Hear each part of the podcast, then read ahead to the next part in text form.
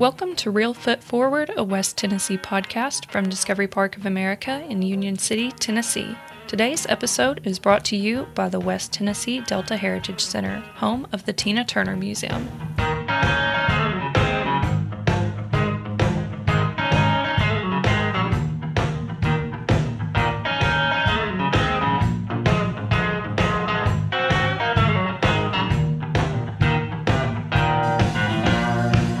Emily, and welcome everybody to Real Foot Forward, a West Tennessee podcast where we explore the history, the people, and the culture of our home here in West Tennessee. I'm your host, Scott Williams.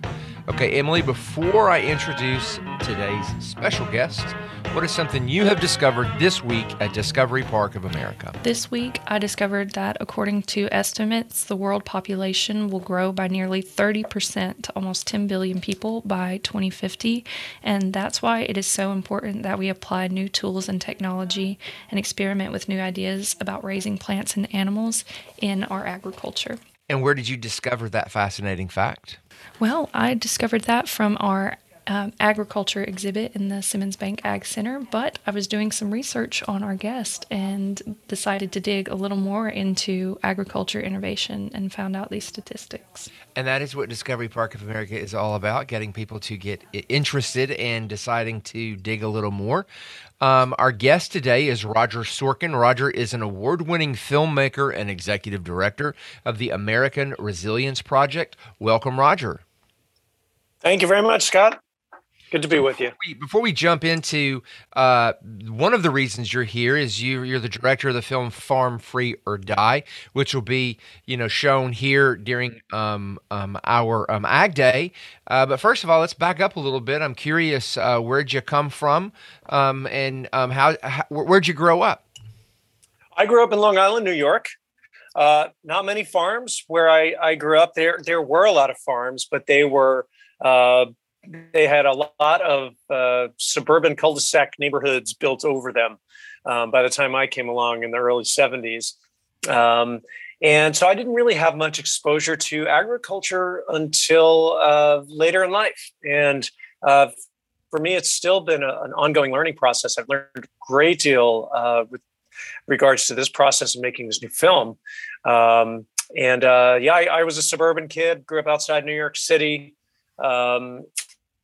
And don't consider myself city material anymore because I now live in Western Massachusetts, which actually does have a fair amount of smaller farms. And once you taste the open space of an area like the one I live in now, I don't know that anyone could go back to the city. I certainly can't. Now you're a filmmaker now. Were you the kid that was running around with the video camera and making videos for fun? I was. My grandfather was one of the first adopters of one of those clunky VHS video recording systems. And I remember going on family trips with not only him carrying this camera around, but he also had the recording device that you'd sling over your shoulder. So I would tote all these bits of equipment around for him to record a really low quality image on a VHS tape. And he gave me my first still camera, and I wound up doing a lot of audio documentaries with my family when I was a kid, interviewing my grandmother and what she was making for dinner and other kinds of things that you wouldn't really want to take the time to have to listen through. But it gave me a real appreciation of storytelling and learning how to interact with people in conversation. It was definitely a family experience that inspired me to go down this career path.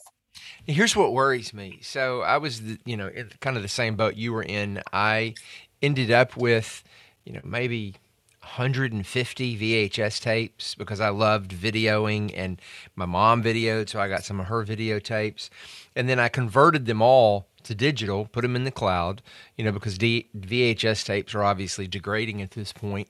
And so now I have all this wealth of really, moments in our lives. But nowadays, everybody's putting everything on their phone, and I'm worried a lot of people are not putting them in the cloud. So a lot of that history, I'm worried, is just going to vanish someday. Yeah, Yeah. And, you know, we generate so much more media and information these days. I've almost given up on trying to catalog it all. I mean, I've got my prized family videos when my kids were small, and, you know, some of the stuff I have of my grandparents, my parents, digitizing that stuff and, you know, backing it up in a couple of places. I send one drive to my parents' house, so they've got one, and I've got another one here. But, you know, it was a years long process of just taking all this old 16 millimeter film and slides, and, you know, it's a family treasure to have this sort of thing. It's hard to keep up with it because, you know, in the old days you take pictures, you'd get 24 exposures. Nowadays people go out and, you know, one afternoon they're taking like 300 pictures with their smartphone. And then, you know, as a filmmaker, I think about this, the more material you acquire, the more time you're going to need to sift through it to find all the things you're going to wind up using in your finished project. So I actually like to think about the final story and what that final version is going to look like before I start taking the picture. So I don't wind up with reams and reams of material, you know, more chaff than wheat, if you will. It's never a good problem to have when you're you can't find the wheat through all that. Well, I've got all of my children's, you know, photographs from when they were little and videos on a removable hard drive in my house. And then I have the URL written on it and the password so that, you know, hopefully both of those ways, maybe something will survive me for my descendants to be able to take advantage of. So when time came for you to go to college, which path did you take? Well, it's funny. I thought I was going to be a doctor, and I applied to Johns Hopkins pre-med program, and it took me about 2 weeks to figure out that was the wrong idea after getting into college and going. At that point, I sort of drifted between different disciplines and finally found my way to anthropology, which I say was a really great foundation for the kind of work that I do now. It led into a career in journalism and then ultimately video and filmmaking. And it really set me up to understand how to tell stories about worlds and cultures and people from different walks of life who I don't understand or that I never had any experience or exposure to. I mean, you know, it's a good example. I grew up in the suburbs of New York. Again, not having any exposure to farmers and farming, and, you know, only knowing about farming what I knew from TV or stereotypes. And, you know, I think having a background in anthropology helps you learn to think about how you approach different folks from different walks of life. And so when I set out to make this particular film, you know, we were filming on location in Tennessee and Nebraska. Interestingly, COVID precluded my visiting those places, so we relied upon some of the farmers that are in the film to actually do the filming for us, which was an entirely different exercise altogether, but it allowed for even more authenticity, I think, on the part of some of the speakers, because they were speaking to their spouses in some cases who were holding a camera. You know, I would be on FaceTime or Zoom asking questions, but the person they were looking at was someone they already knew, who knew them and understood them. I think it helped actually break down even a little bit more. You know, sometimes, even though when I go in to do an interview, I try to be as respectful as I can be, to understand I'm a guest in someone else's home. You know, even if I'm not in their actual house, you know, I know that they're being gracious and they're sharing their time and their thoughts and their feelings with me. There's only so much authenticity you can get out of just being a stranger, though, in their lives. And so when you have folks that they know, who they already trust, that are actually asking the questions and doing the filming, it allowed for even more authenticity, I think, on camera. But, you know, going back to your question about what I studied and how I set out on this path, I'd say if anybody's interested in a career in documentary filmmaking, don't skip out on a good social science education, whether that's anthropology or psychology or social or sociology. Yeah, I actually have one daughter who has a degree in sociology, and the other one almost has a degree in psychology. So I don't know what that says about my child rearing skills there, but they've both gone down those paths. So, spoiler alert, you're going to end up founding an organization called the American Resilience Project that harnesses the power of strategic narratives to address our greatest threats to human security and civilizational stability. So, at what point did you start, did it start raising in your mind some of these threats that you're seeing, and you decided to try to tackle them using documentaries? You know, I think it started around this debate about climate change. You know, I had always been somewhat frustrated about how what I thought shouldn't be a political issue became very politicized.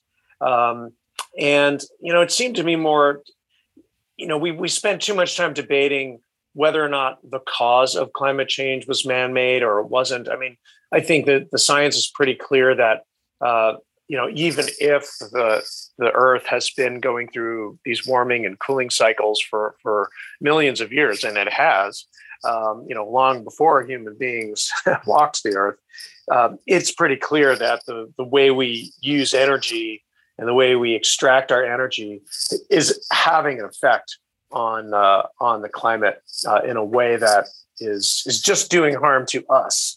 You know, I try not to get too sentimental about the Earth necessarily. I think I might be maybe more focused on just humanity. You know, I've put it into selfish terms. I mean, if I had to pick a species that I want to see continue on this planet, I'd say I want humans to continue, and you know, all the other ones can get in line behind us. If, you know, as long as their demise doesn't affect our demise, and certainly there are a lot of interconnections between us and the other species, so we certainly don't want them to go away. But I think that the way it becomes more relatable to people is when they can think about it in terms of their own daily lives and their own basic human needs. And it's too abstract for most folks to feel something, you know, they have to feel something because polar bears are not able to survive as easily. I mean, it's hard to make that case to someone who's struggling with two jobs, you know, single parent, you know, whatever. There are a lot of folks struggling economically. If you're going to get them to care about anything, you got to put it in terms that are going to affect them. I think it's not selfish to say what's in it for me. I think it's just human nature. I think if we want to inspire people to make changes in their lives and support certain policies or not support certain policies, you have to make it tangible and real to them. And it's that kind of, you talked about this, the idea of the strategic narrative. And I think about that for all the work that we do. You know, I define a strategic narrative as a story that unites the greatest number of people as you can possibly unite around something that they can relate to in their daily lives. And I think the emphasis on your daily life is really key. You know, if you're not talking about how this affects people's jobs or their pocketbooks or the health of their families and their safety of their homes and neighborhoods, then you're losing them. You know, that lets the issue get maybe too politicized. I think the way to depoliticize a lot of the challenges that we face is to just put it into basic human need. You know, that's what a good story can do is frame it in that way. So for me, it really started.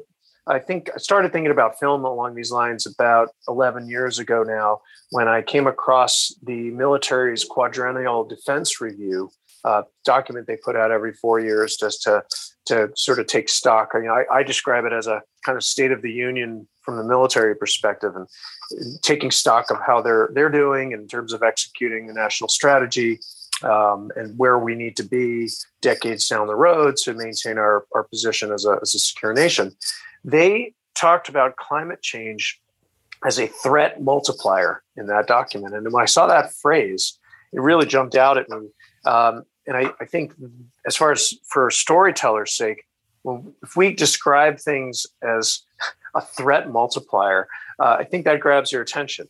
You know, you can see how you get dots are connected now, right? Like, you know, sea level rises somewhere where lots of people are living and their homes are flooded. And then there's instability in that region. And then food and water supplies become more scarce. There's going to be conflict.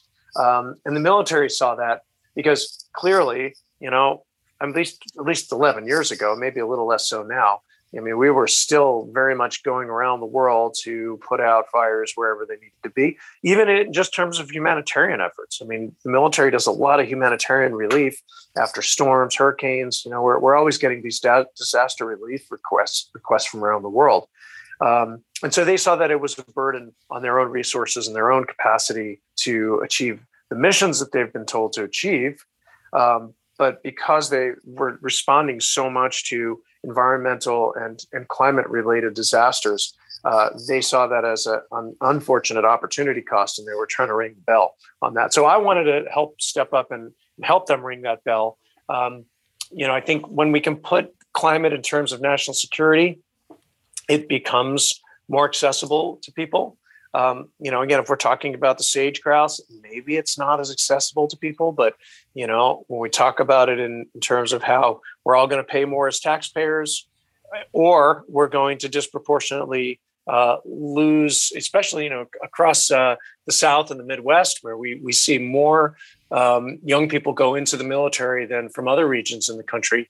You know, we don't want people to be injured or die unnecessarily in military through military efforts if we can prevent it. And I think that was the key, is just putting this in terms of blood and treasure, saving lives, saving taxpayer money.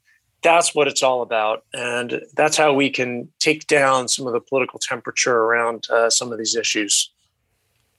So Luke, who's our producer here, is also a very talented videographer. He and I may at some point decide we want to do a documentary together. So walk me through just a little bit of the process that someone like yourself, an award-winning documentarian, when you start off, you know, where do you start and what's the process that allows you to end up with such award-winning work? Oh, it's interesting. You know, and I know the answer is different for a lot of people. I mean, there are a lot of filmmakers who would consider themselves to be artists first, and I make no judgment about that. I think that's perfectly fine. So that means if you're interested in a particular story that you think the world needs to hear, go out and tell that story. That's a beautiful thing. That's art at its best. There's another line of filmmakers. I would consider myself to be in this other line, which consider themselves to be activists first, that they want to see a change in the world, and then they think, well, okay, we've got to tell some stories to realize that change. I try to start with what is the change that I think is most practical. What is, you know, I think about political considerations. I think about public policy. I think about culture, perceptions that people might have that might be, you know, correct or incorrect, and how do you address and meet people where they are when it comes to the way they see the world? You know, you can't just ask Al Gore to be the spokesperson for climate-related issues everywhere in the country. I mean, it comes down to who's the trusted messenger.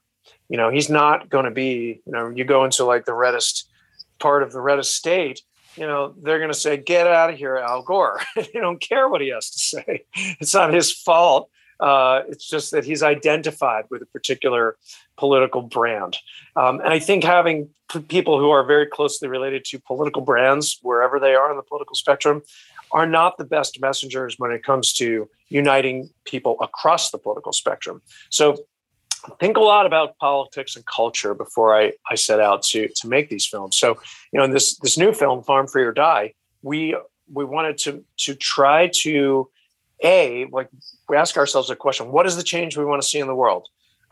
There's so many ways to answer that question. I think in this particular case, number one, we want to see improved livelihoods in farming communities and connecting the dots there. Well, why is that important? Well, you know, farmers, they produce our food for us. We all eat food. So therefore, if farmers are struggling, you can infer that the food supply might be a little bit stressed. You know, we want to give farmers the best opportunity to make a living, to be healthy while they're making that living, to give their kids a path to continue that work, to even give kids a path who don't come from farming families to get into farming, because that's a problem in farming communities as well. It's some of the people in our film told us, you know, you don't get into farming unless you're born into it or you marry into it. And that shouldn't be the case. It limits a lot of talent that could go into what I think is a really vital profession. So, another person might have answered that question to say, well, what we want to see is a world where climate change isn't a problem and all the carbon is removed from the atmosphere. That, I have to say, is one of the other goals of a film like this. We want to see less carbon in the atmosphere. And we know that soil is a great way to absorb that carbon. So, but we know that if we're trying to get the buy-in of folks who, are in farming communities, they need to see a pathway to make money on that. You can't just go in and mandate and say, like, okay, we're the government. We're telling you now you have to do your farming in a way that's going to capture carbon. And these are the things you're allowed to do. And these are the things you're not allowed to do. It doesn't work very well when you do it that way. And I think if we can illuminate a path to show farmers how you make money on this, and yeah, you do need some policy that's going to maybe establish the guideposts for marketplaces and incentives in the space, then we'll get more buy-in. And then we don't have to worry about it being such a political issue. If people see an improvement in their daily lives, and they say, wow, the government's paying me, or this carbon market is paying me to plant cover crops 8 months out of the year when I'm not growing a cash crop. That's the way we go about it. So when we figure out the change we want to see, we figure out the politics, and we have this whole calculus around how we get from here to there to achieve that change, then we go back and say, okay, where are we going to film? Who are the people that are going to be in the film? What are the questions we're going to ask them? And then we start filming. I think that might be somewhat of an anomalous process for other filmmakers. I've seen a lot of what I consider to be inefficient use of time and money going out and doing all this filming and making what by all accounts is a well-made film. But then when the film is released, the impact that it has, there tends to often be a disconnect in terms of, is it really achieving the change that you're trying to achieve, or are you just preaching to the choir, or you're in an echo chamber, or you're that tree that's falling in the forest and nobody hears? It's sad to see a lot of filmmakers go down that road. And I vowed when I started to do my own independent work that I wasn't going to go down that road. I was going to make sure I talked to people who are in the know and really understood this whole process before we even put our hands on the camera. How do you gain the trust of the people that you want to interview when they're very different than you from where they grew up and maybe their political affiliations or whatever? How do you gain their trust enough to where they'll open up and give you both their time and put themselves on camera for you? Well, it's important, and again, I go back to that the anthropology lessons that I learned, right? Like you have to show up with a lot of humility for one thing, knowing that you don't know.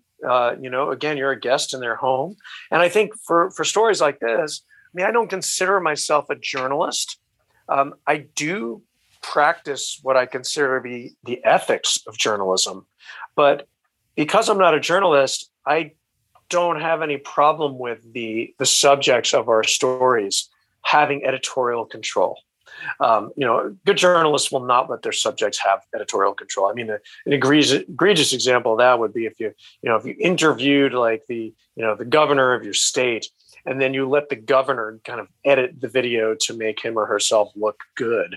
That would be wrong, I think, for the sake of journalism. But like I said, I'm not a journalist here. And I think, really the key, the critical factor is trust among the folks that appear in the film, because it is ultimately their story. And so I offer all of our interview subjects.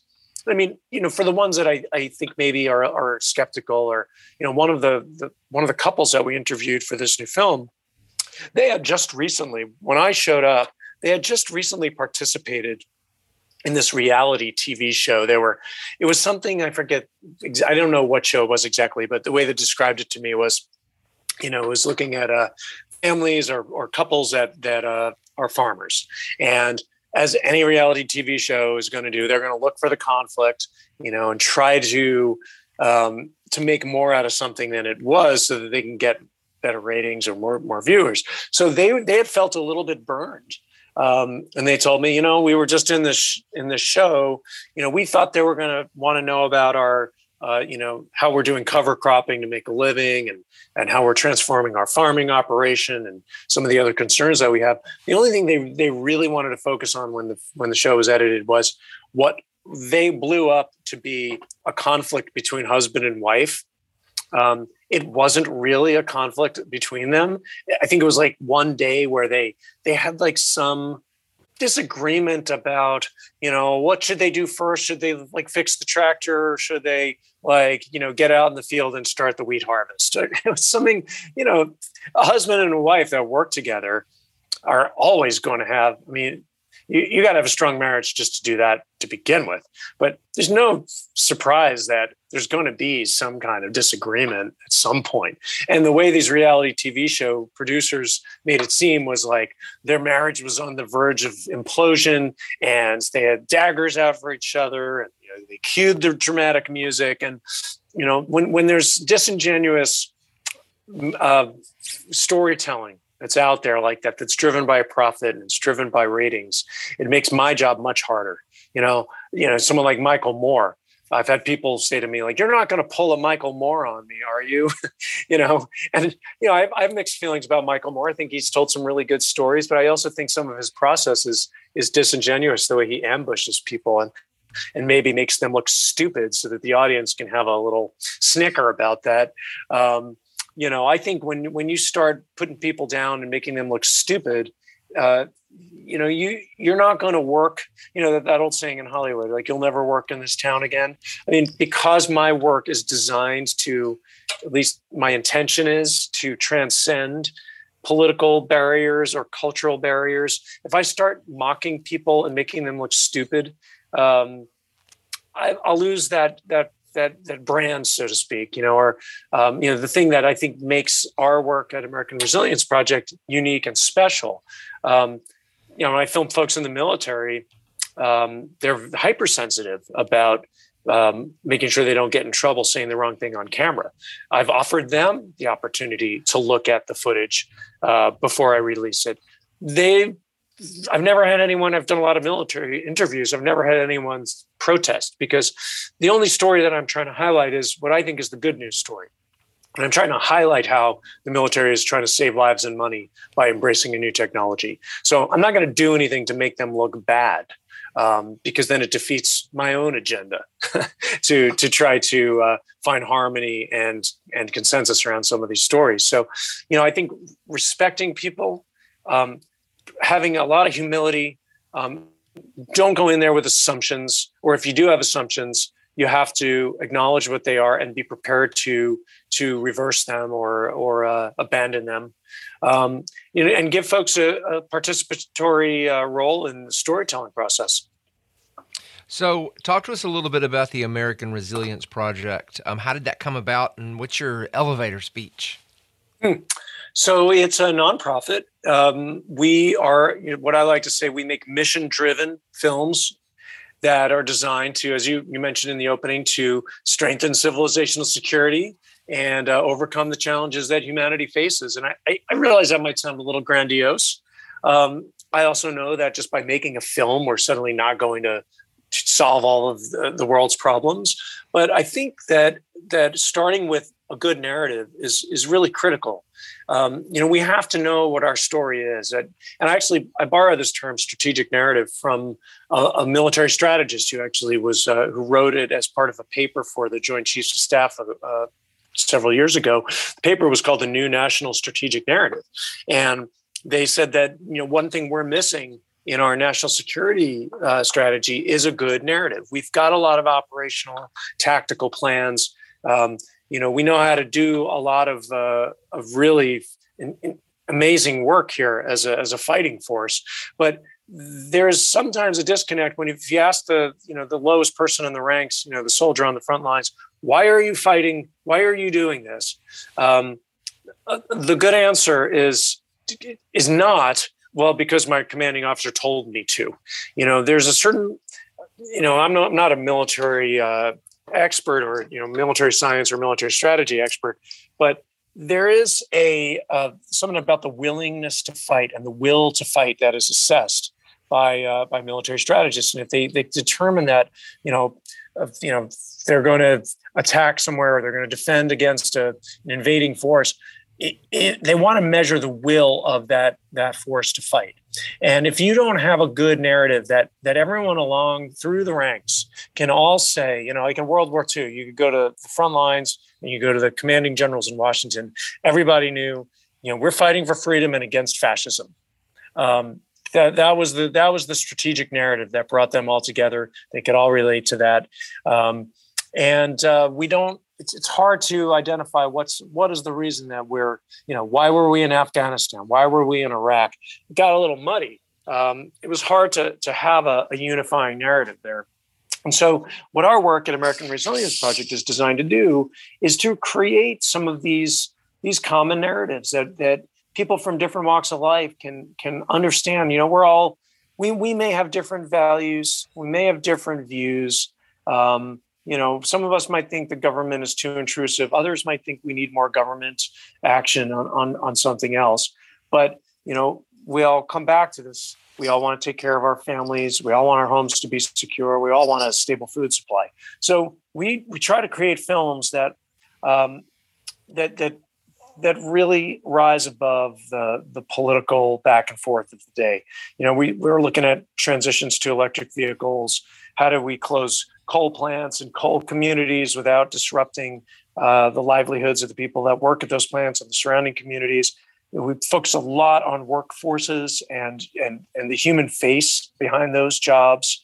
How the clean water issues affect the people. It all comes back to people for us. And so, when I started making these films, I was trying to raise money as a filmmaker, and I found a lot of foundations and philanthropists would stop me at the beginning of my pitch and say, "I'm sorry, we don't do films." And for me, that was sort of like saying, "Well, we don't do words." Because for me, film is just a tool to achieve an objective. I don't measure the success of our work on whether or not we actually created or completed a film. When we make the film, that's when a lot of the work then begins. It's, okay, we've created a tool. Now is when the hard work starts. How do we use this tool to convene people and really achieve either policy change or cultural change or behavioral change, or even just provide political cover to people who maybe haven't had a way into the conversation, but now we're giving them a good story that they can tell to their shareholders or to their constituents or to their neighbors so that they can bring other people along with them. So it seemed like a smart decision to create the organization as a nonprofit. So now when I go to funders, I don't start, unless they're very into film, I generally don't start with, "Will you please help us raise money to make a film?" It's, "Will you please help us raise money so that we can achieve and so we can accelerate and navigate this transition away from coal to renewables, or from gas-powered cars to electric cars, or help us achieve these goals of improving food security and helping farmers stay on the land or pass their land on to their kids." And then when we get in some interest, they'll say, "Oh, wow, that's great. I'm glad those are your goals. How do you intend to do that?" Then we say, well, what we do is we tell stories. We make films and we make communications tools and curriculum materials, and we do mock debates and simulated town hall exercises. And then we tend to get more interest because people see that we're mission-oriented and we're goals-oriented, and that the film really is just a tool to achieve those goals. So we here at Discovery Park are all about light bulb moments where you're inspired. What's been your biggest light bulb moment so far in all the films you've worked on? Oh boy, good question. I am always looking for those key phrases, right? Those frames, like I mentioned before about the phrase in that military document, the threat multiplier. I'm looking for like the title of this new film, Farm Free or Die. When you look at the poster and you look at the, some of the things that people are saying, there's a lot about climate change, but, the theme that we keep coming back to is what is the most unifying phrase that we can say here. And so for me, the light bulb moment takes on the, you know, always looking for that unifier. One person talked about, we want to be able to stay on the land. We can't stay on the land, or we can't get on the land. So when I heard those phrases, those were light bulb moments. I tried to build some of my conversations and the interviews around those. So, some farmers were talking about, having 100-year flood every 3 years and seeing half their fields wash away, and so the question then became, okay, keep coming back to this flood is driving you off your land. It's making it harder for you to stay on the land. What can we do to help you stay on the land in light of the 100-year flood, rather than just focusing on the rhetoric around climate change and environmental change? It's got to keep it focused on the people. So for me, I think that along the way was the recurring light bulb moment. It's just always looking for the connection to people and their well-being. And the only way you're going to get buy-in is if you keep coming back to that, because, we have, a pretty diverse crowd in this film. I mean, we've got, some pretty conservative farmers, and we also have some pretty progressive, dare I use the word hippie farmer, what brings them together? A love for the land, a love to provide food for people. They have more in common than the polarized media ecosystem would suggest. And we see ourselves as somewhat of an antidote to that. We're pushing against that and saying, don't highlight the things that divide us here. We know that we're different, right? We're not trying to make everybody to be the same. But we can all get along a lot better if we see where our connecting points are. So, that's it for me. I'm always, that's for me, the light that I'm always looking for. So we're going to take a quick break. And when we get back, I want to unpack Farm Free or Die a little bit more. The West Tennessee Delta Heritage Center in Brownsville, Tennessee, at Exit 56 off I-40, offers an authentic Southern experience showcasing the history and culture of rural West Tennessee. Inside, visitors can learn about the history of cotton, explore the scenic and wild Hatchie River, and get to know the legendary musicians who call West Tennessee home. Also located on the grounds is Flag Grove School, the childhood school of Tina Turner and the last home of blues pioneer Sleepy John Estes. To learn more about the center, visit westtnheritage.com.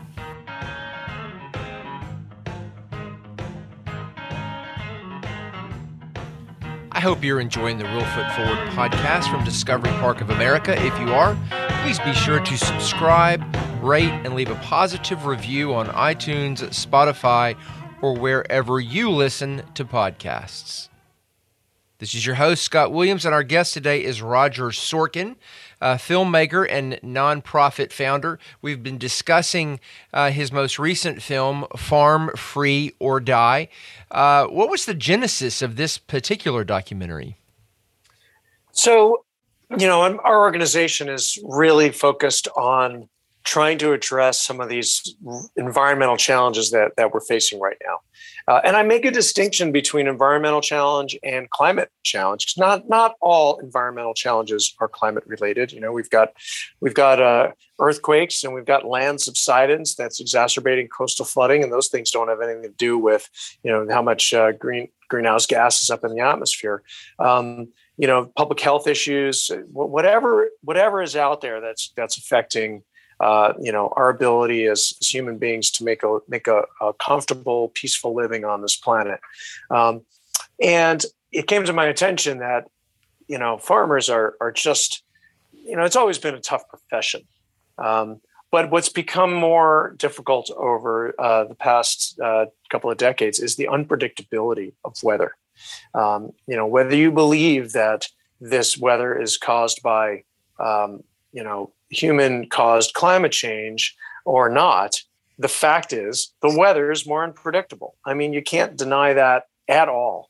And I started at that point to see what can we do to help farmers, understanding that we're all affected by this fact that our food security is ultimately going to be on the line if we don't take care of our farmers. So there is something that's in it. I try to think of the most cynical person in the audience who's going to, when the lights come on after the movie, They're going to say, well, yeah, but what's in it for me? Well, my answer is your food. So you know, even if you don't care about other people, your food, the prices for your food, food supply that you have to deal with, or that you have access to, is a factor here. And so I do personally believe that climate change is a huge problem, and that it is making these weather patterns more volatile. And farmers are on the front lines. And looking at some of the ways that they can insulate themselves against these challenges, regenerative agriculture came up in conversation, and the 2023 Farm Bill came up. And so for me, it seemed like, okay, this is a really good opportunity to take the 2023 Farm Bill, try to incentivize some of these regenerative agricultural practices so that farmers can make a better living, so that they can actually improve problems like soil erosion and pests and some of the other volatility that they're experiencing now. That, you know, they used to be able to say, you know, first week in April, I can always expect, you know, a rain, you know, good, you know, this amount of rain, or, you know, so it always rains this much in April. Now it's harder to predict that stuff. And so we wanted to explore the intersection between regenerative agriculture, improving farming livelihoods, and public policy. And we had folks in the film, you know, one of the farmers in Humboldt, Tennessee, he said, you know, asking for government help and having the government come in to do anything for us goes against every fiber of my being. However, we really need some help in this case, you know, for us to do regenerative agriculture, and for us to have an incentive to do regenerative agriculture. We need the government to come in and set up some guideposts so that we know how much money we can make if we are going to use regenerative agriculture to sequester carbon from the atmosphere. And that, for me, really was what I thought was a really interesting story, in that, you know, we don't have the technology right now, man-made technology, to sequester carbon from the atmosphere. We're at the mercy of our natural systems, you know, whether that's wetlands or forestry or agriculture. And we know that the soil can capture, you know, global soils can capture up to 20%, at least 20% of the atmospheric carbon that we need to deal with catastrophic climate change. And, you know, farmers get it. You know, even if they're on the fence about whether or not climate change is caused by humans, or if it's just a natural cycle, they know that the earth is heating up. They know that the weather patterns are just wild right now. And that if we can make money off of sequestering carbon from the atmosphere and putting it in the soil, that's going to help farmers with improving their yields. It's going to help deal with erosion. And it's going to help them reduce the number of inputs in terms of fertilizers and other chemicals that they need to put on their land and then be exposed to.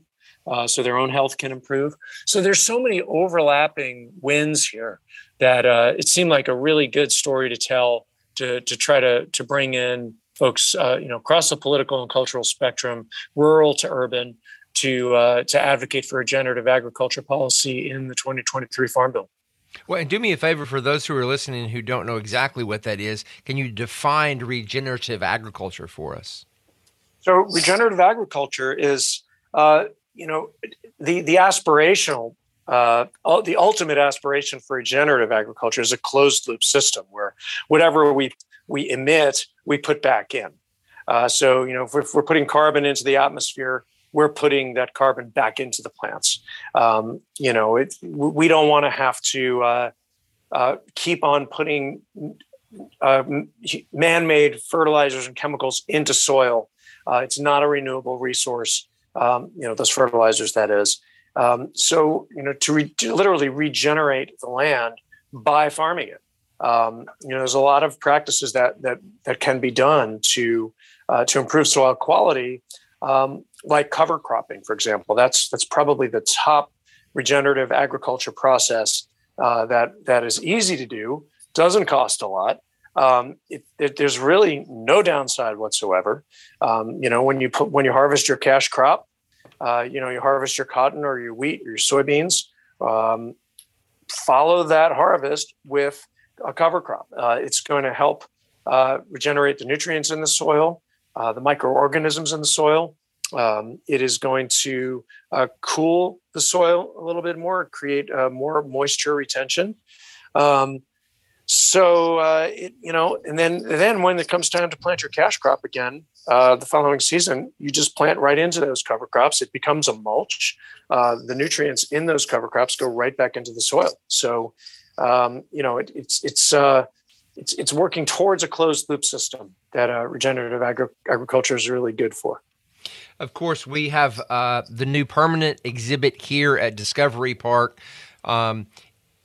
Agriculture with a capital C, Innovating for Our Survival, which ties in very nicely. And that was sort of our aha moment, our light bulb moment when someone said, we've got to innovate for our survival. And we were like, aha, that's the name of the exhibit. So it's a nice tie-in. We worked in some ways in different aspects with Glad Castellaw on the exhibit. I know that you worked with him on the film. How did you come across Glad? Yeah, so I actually came across Glad when he was just retiring from the Marines.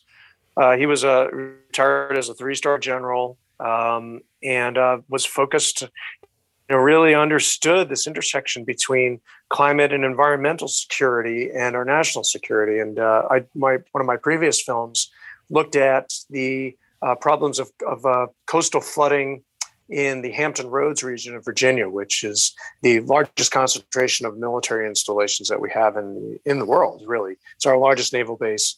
Norfolk Naval Station is there. There's just 1 in 6 people in that region have something to do with the military, whether they're active duty or retired or married or their family members are service members.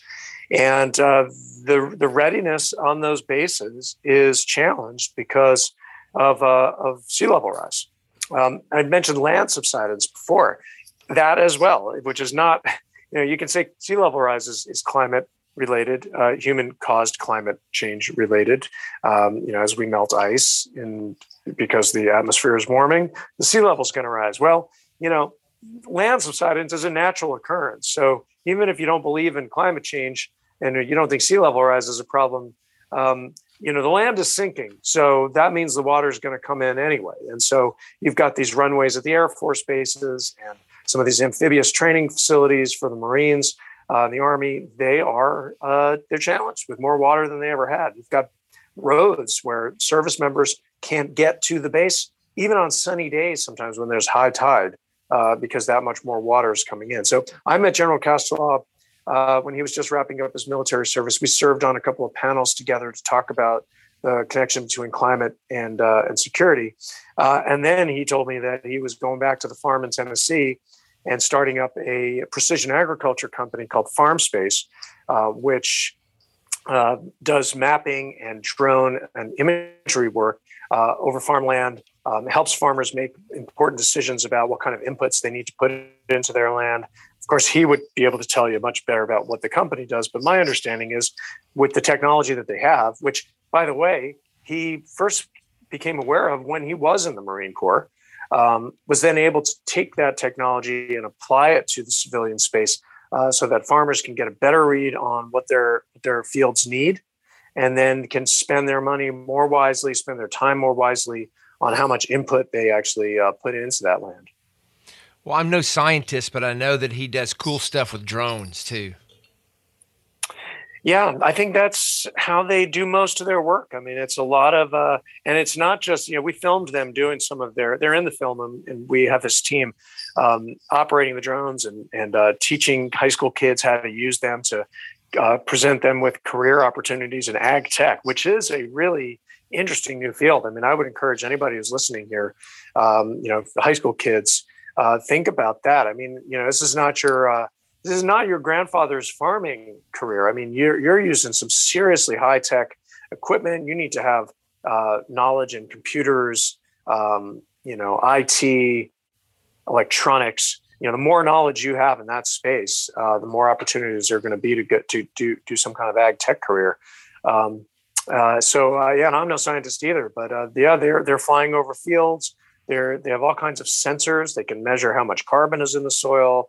how much nitrogen or phosphorus, and then make those decisions for the next week or month or season as to how much fertilizer you're going to need and how much time you're going to need to spend tending to your field.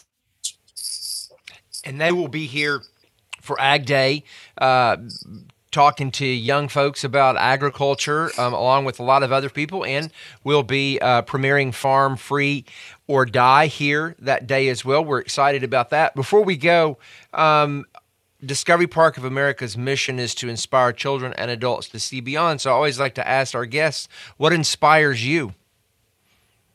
What inspires me is the capacity of the human mind to do really amazing things. I'm somewhat of a blend of an optimist and a cynic, a cynic in the sense that I think, to really inspire people, sometimes you have to show them what's in it for them. But once you can show that to them, I come back to, again, that basic human need, how are you going to improve your own livelihood or the lives of the people that you love, the neighborhood that you live in. And I'm an optimist because I'm amazed at what human beings have been able to done in the short, several 100,000 year time span that we've had on this planet. It's amazing, and I want to see it continue. So, I'm a big believer in the human capacity for technological innovation, but even just cooperation. We've done it before, and we can do it again as long as we can. Get beyond the fact that, we have more in common than folks out there in the media and in politics want us to believe that we have in common. Thank you so much for joining us today. I cannot wait to watch the film. Well, thank you, Scott. It's an honor to be with you, and really appreciate your good work. And thanks to all of you listeners who joined Roger, Emily, Luke, and me today at Discovery Park of America. Our mission here is to inspire children and adults to see beyond. To plan an experience here for you and your family, visit discoveryparkofamerica.com.